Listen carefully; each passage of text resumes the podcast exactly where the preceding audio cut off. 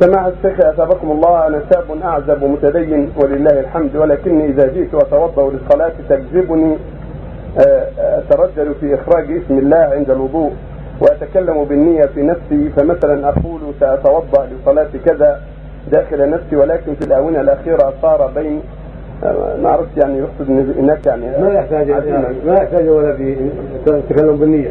قلبك يكفي ما قال ما دام قلت فنية كافية. أما قل نويت ان اتوضا نويت ان اصلي هذه بدعة ما لها النية في القلب يكفي. الاعمال بالنيات. النية في القلب والتلفظ بها بدعة. فلا حاجة إلى تؤذي نفسك.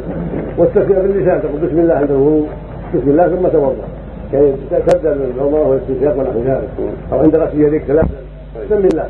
أما النية في الوضوء ما حاجة. القلب يكفي. ما في القلب يكفي من نية الوضوء من نية الصلاة من نية الصيام من نية الحج يكفي. نعم. هناك لبيك لكن يقال في الحج لبيك كذا.